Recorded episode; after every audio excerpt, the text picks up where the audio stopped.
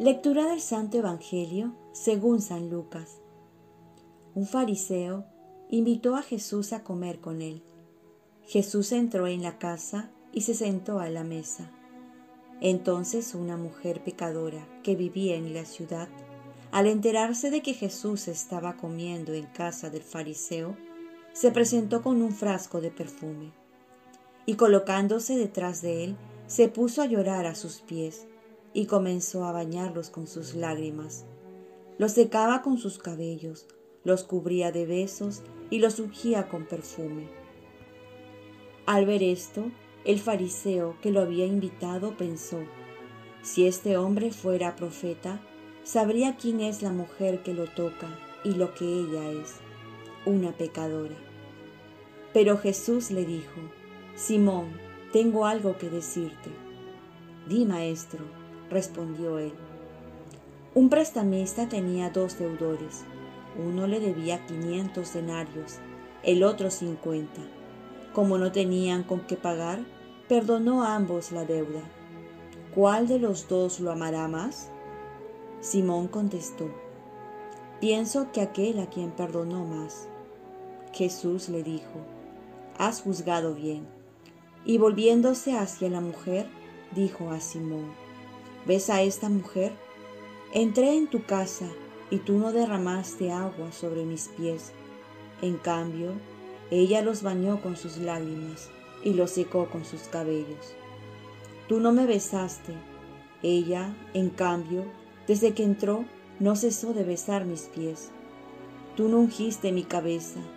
Ella derramó perfume sobre mis pies. Por eso te digo que sus pecados, sus numerosos pecados, le han sido perdonados.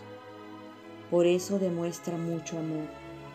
Pero aquel a quien se le perdona poco, demuestra poco amor. Después dijo a la mujer, tus pecados te son perdonados. Los invitados pensaron, ¿quién es este hombre que llega hasta perdonar los pecados? Pero Jesús dijo a la mujer, tu fe te ha salvado, vete en paz. Palabra del Señor. Paz y bien. Si sabes ver el amor de una persona, es porque sabes amar. Cuánta diferencia hay entre la mirada de Jesús y la mirada de los hombres. Dice el evangelista San Lucas que entró una mujer muy pecadora a la casa de un fariseo llamado Simón. Y le va a preguntar Jesús, ¿ves a esta mujer?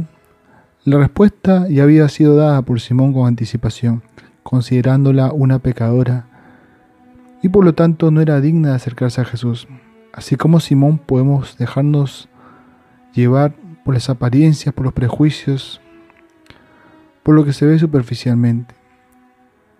Simón termina considerándola como una mujer que no es digna de acercarse a Jesús. Jesús en cambio ve más allá ve el corazón, no las apariencias. En el fondo encuentra un corazón que ama. Y esto es importante y esto es lo que da mayor valor a una persona.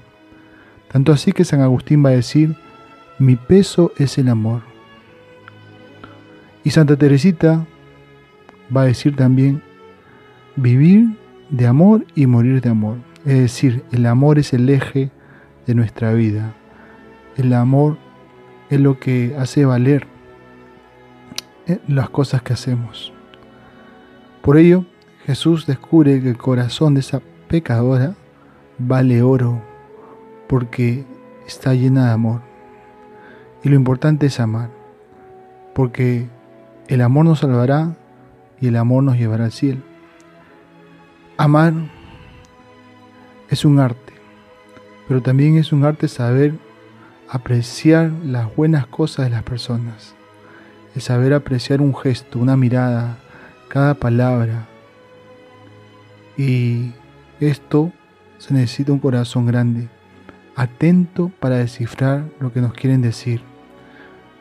Jesús termina con una frase, por eso te digo que sus pecados, sus numerosos pecados, le han sido perdonados, porque demuestra mucho amor.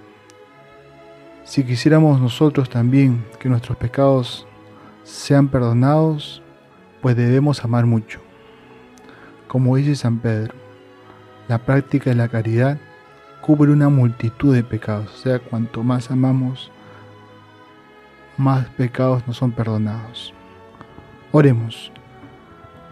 Virgen María, ayúdame a ver con los ojos de Jesús, saber ver lo bueno de las personas y la caridad que hay dentro de ellas.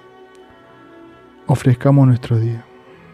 Dios Padre nuestro, yo te ofrezco toda mi jornada, mis oraciones, pensamientos, afectos, deseos, palabras, obras, alegrías y sufrimientos, en unión con el corazón de tu Hijo Jesucristo, que sigue ofreciéndose a ti en Eucaristía para la salvación del mundo.